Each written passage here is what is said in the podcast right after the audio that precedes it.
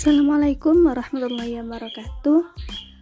Kembali lagi dengan saya Rizky Maulidiyah dari Sarjana Keperawatan tingkat satu STIKES Kepanjen.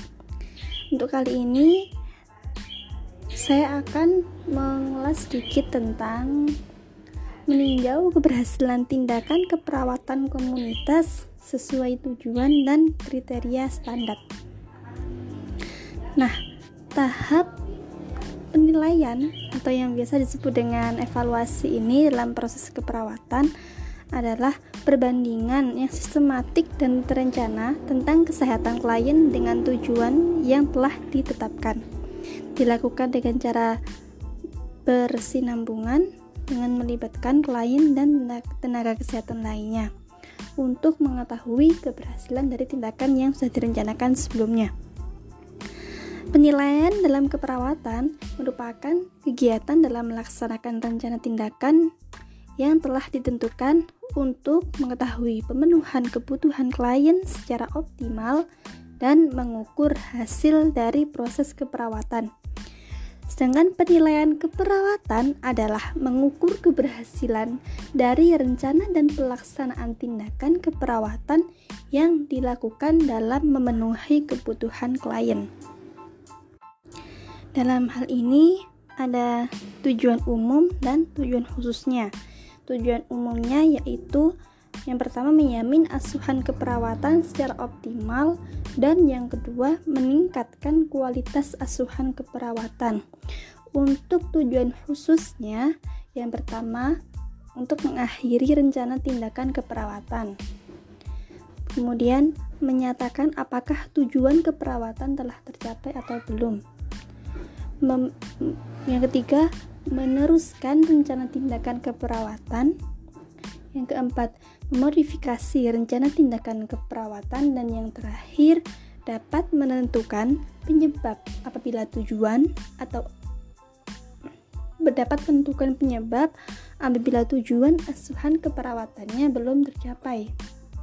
Nah, manfaatnya dari penilaian ini yakni yang pertama untuk menentukan perkembangan kesehatan klien, untuk menilai efektivitas, efisiensi, dan produktivitas asuhan keperawatan yang diberikan. Kemudian untuk menilai pelaksanaan asuhan keperawatan. Ya, selanjutnya sebagai umpan balik untuk memperbaiki atau menyusun siklus baru dalam proses keperawatan. Yang terakhir yakni menunjang tanggung gugat dan tanggung jawab dalam pelaksanaan keperawatan tersebut. Untuk kriteria, kriterianya ada dua, yakni kriteria proses dan kriteria keberhasilan. Kriteria proses atau evaluasi proses, yaitu menilai jalannya pelaksanaan proses keperawatan sesuai dengan situasi, kondisi, dan kebutuhan klien. Evaluasi proses harus dilaksanakan segera setelah perencanaan keperawatan. Dilaksanakannya untuk membantu keefektivitas keek, keefektifan terhadap tindakan. Yang kedua tadi kriteria keberhasilan atau evaluasi hasil, yakni Um, menilai hasil asuhan keperawatan yang diperlihatkan dengan perubahan tingkah laku klien. Evaluasi ini dilaksanakan pada akhir tindakan keperawatan secara paripurna. Nah, untuk langkah-langkah evaluasi, yakni yang pertama, menentukan kriteria, standar, dan pertanyaan evaluasi. Yang kedua, mengumpulkan data baru tentang klien. Yang ketiga, menafsirkan data baru. Yang keempat, membandingkan data baru dengan standar yang berlaku. Yang kelima, merangkum hasil dan membuat kesimpulan. Yang keenam, melaksanakan tindakan yang sesuai berdasarkan kesimpulan yang telah didapat. Kemudian, untuk mengukur pencapaian tujuan, yakni ada kognitif, afektif, psikomotor, dan perubahan fungsi tubuh dan gejala. Yang pertama, kognitif. Kognitif ini meliputi pengetahuan klien terhadap penyakitnya, mengontrol gejala, pengobatan, diet, aktivitas, persediaan alat, resiko komplikasi, gejala yang harus dilaporkan, pencegahan, pengukuran, dan lainnya. Ya, ya ini dalam kognitif ini ada dua hal. Yang pertama ada interview, yaitu dengan recall knowledge atau mengingat. Ada komprehensif atau menyatakan informasi dengan kata-kata klien sendiri, dan aplikasi fakta, yakni menanyakan tindakan apa yang akan klien ambil terkait dengan status kesehatannya. Dan yang kedua ada kertas dan pensil yang dibutuhkan. Kemudian afektif. Afektif ini meliputi tukar-menukar perasaan, cemas yang berkurang, kemauan berkomunikasi, dan sebagainya. Bisa dengan observasi secara langsung atau feedback dari staf kesehatan yang lainnya. Kemudian yang ketiga ada psikomotor, yaitu observasi secara langsung apa yang telah dilakukan oleh klien. Yang terakhir tadi perubahan fungsi tubuh dan gejala. Nah, kemudian ada beberapa hal yang perlu diperhatikan dalam mengevaluasi. Yang pertama, kecukupan informasi. Jadi informasi harus cukup, gak boleh kurang. Yang kedua ada relevan- relevansi, faktor-faktor yang berkaitan. Yang ketiga, prioritas masalah yang disusun. Keempat, kesesuaian rencana dengan masalah. Rencana dengan masalah harus sesuai. Kemudian pertimbangan faktor-faktor yang unik. Yang keenam, perhatian terhadap rencana medis untuk terapi. Yang ketujuh, logika hasil yang diharapkan, penjelasan dari tindakan keperawatan yang dilakukan. Kemudian keberhasilan rencana yang telah disusun. Yang keempat, kualitas penyusunan rencana. Yang terakhir yakni timbulnya masalah baru. Jadi kita harus memperhatikan apakah ada ada kemunculan masalah baru setelah kita melakukan evaluasi ini. Nah, hasil dari evaluasi itu ada tiga tiga tujuan, yakni yang pertama tujuan tercapai, dua tujuan tercapai sebagian, dan yang ketiga ada tujuan tidak tercapai. Tujuan tujuan tercapai sendiri yaitu jika klien menunjukkan perubahan sesuai dengan standar yang telah ditetapkannya. Dan bisa dikatakan tujuan tercapai sebagian bila klien menunjukkan perubahan sebagian dari standar dan kriteria yang telah ditetapkan. Dan bisa dikatakan tujuan tidak tercapai jika klien tidak menunjukkan perubahan dan kemajuan sama sekali dan bahan timbul masalah baru. Yang selanjutnya ada hmm, memberikan usulan perbaikan tindakan keperawatan komunitas untuk mencapai suatu tujuan. Keperawatan komunitas yang tentunya bukan seorang diri. Nah, untuk mencapai suatu tujuan, kita kita bisa melakukan usulan, memberikan usulan perbaikan suatu tindakan yang apabila hasil hasil apabila hasil dari evaluasinya um, hanya tercapai sebagian atau bahkan tidak tercapai, atau mungkin dengan timbulnya masalah baru tadi.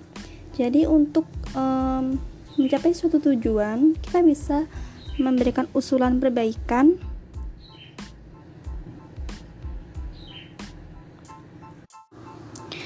memberikan usulan untuk mencapai suatu tujuan yang sudah direncanakan. Bahkan kita harus um, bisa mengusulkan apabila timbul masalah baru. Kemudian yang selanjutnya ada materi mela- mengenai tentang melakukan dokumentasi. Dokumentasi sangat penting dalam perawatan kesehatan sekarang ini.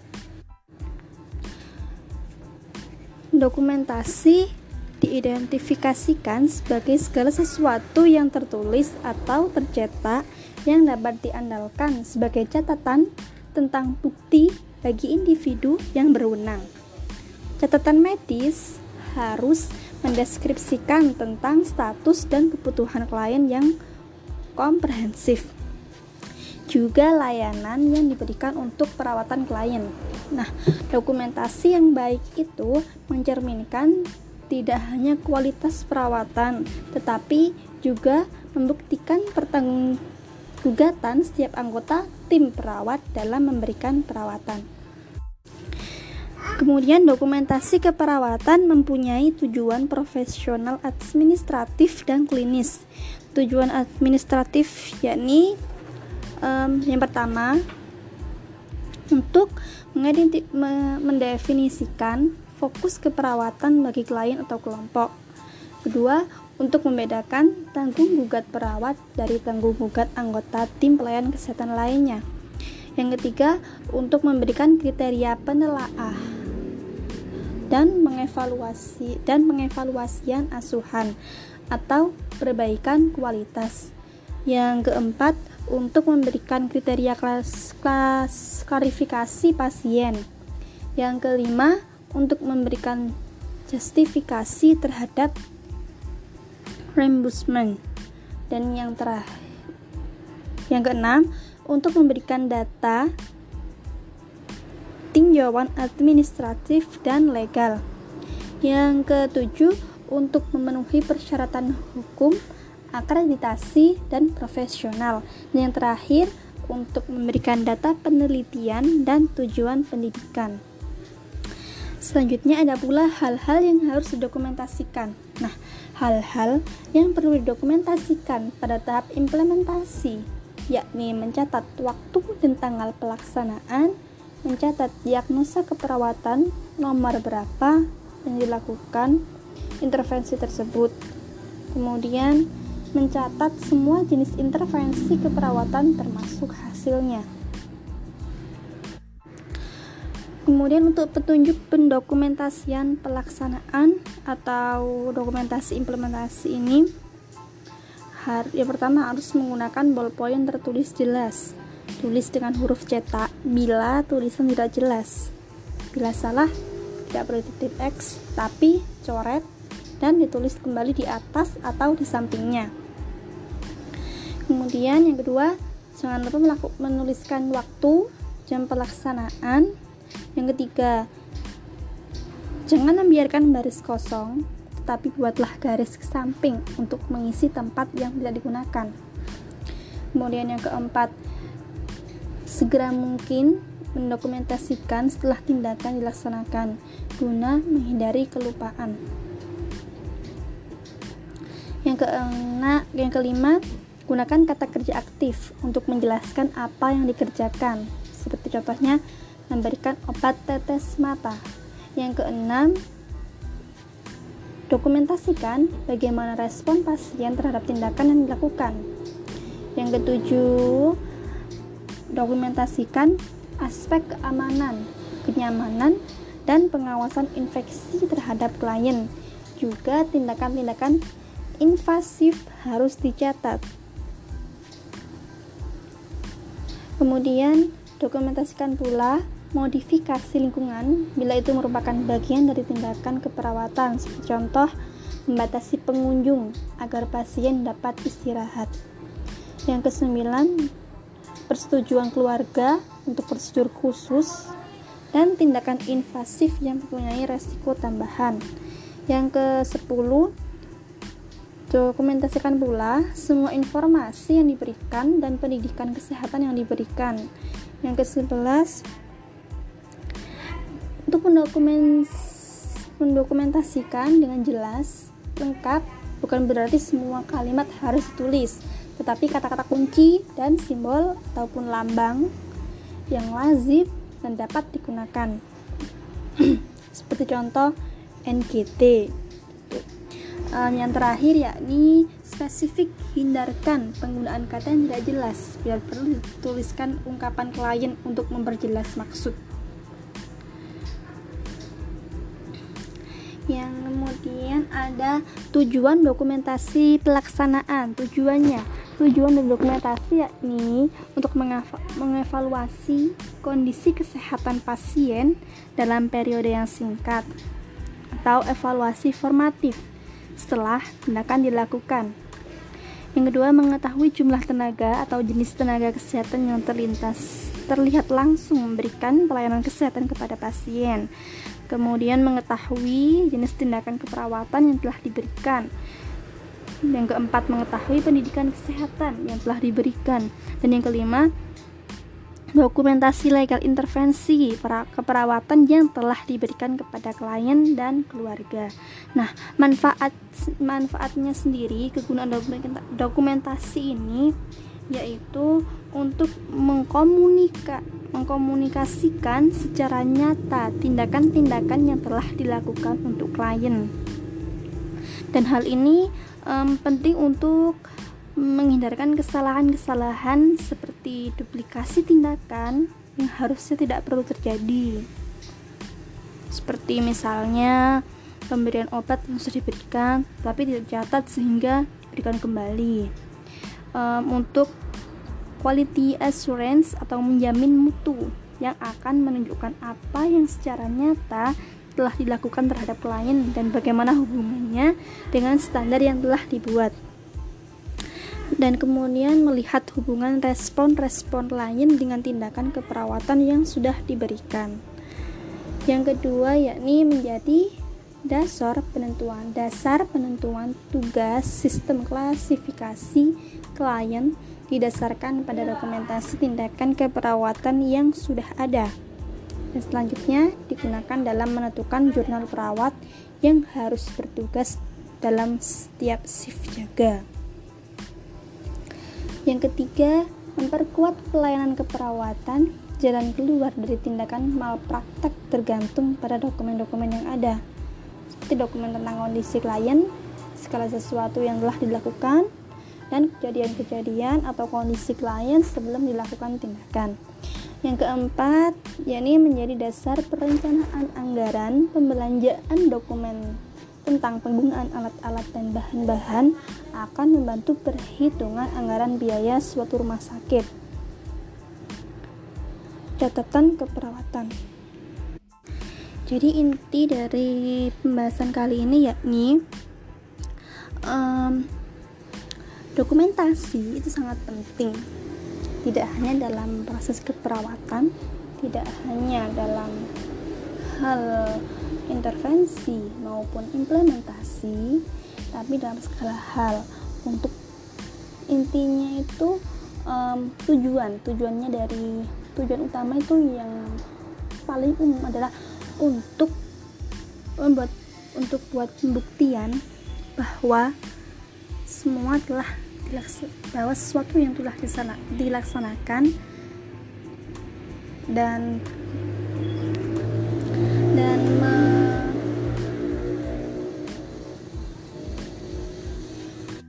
dan menghindari kekeliruan atau kelupaan.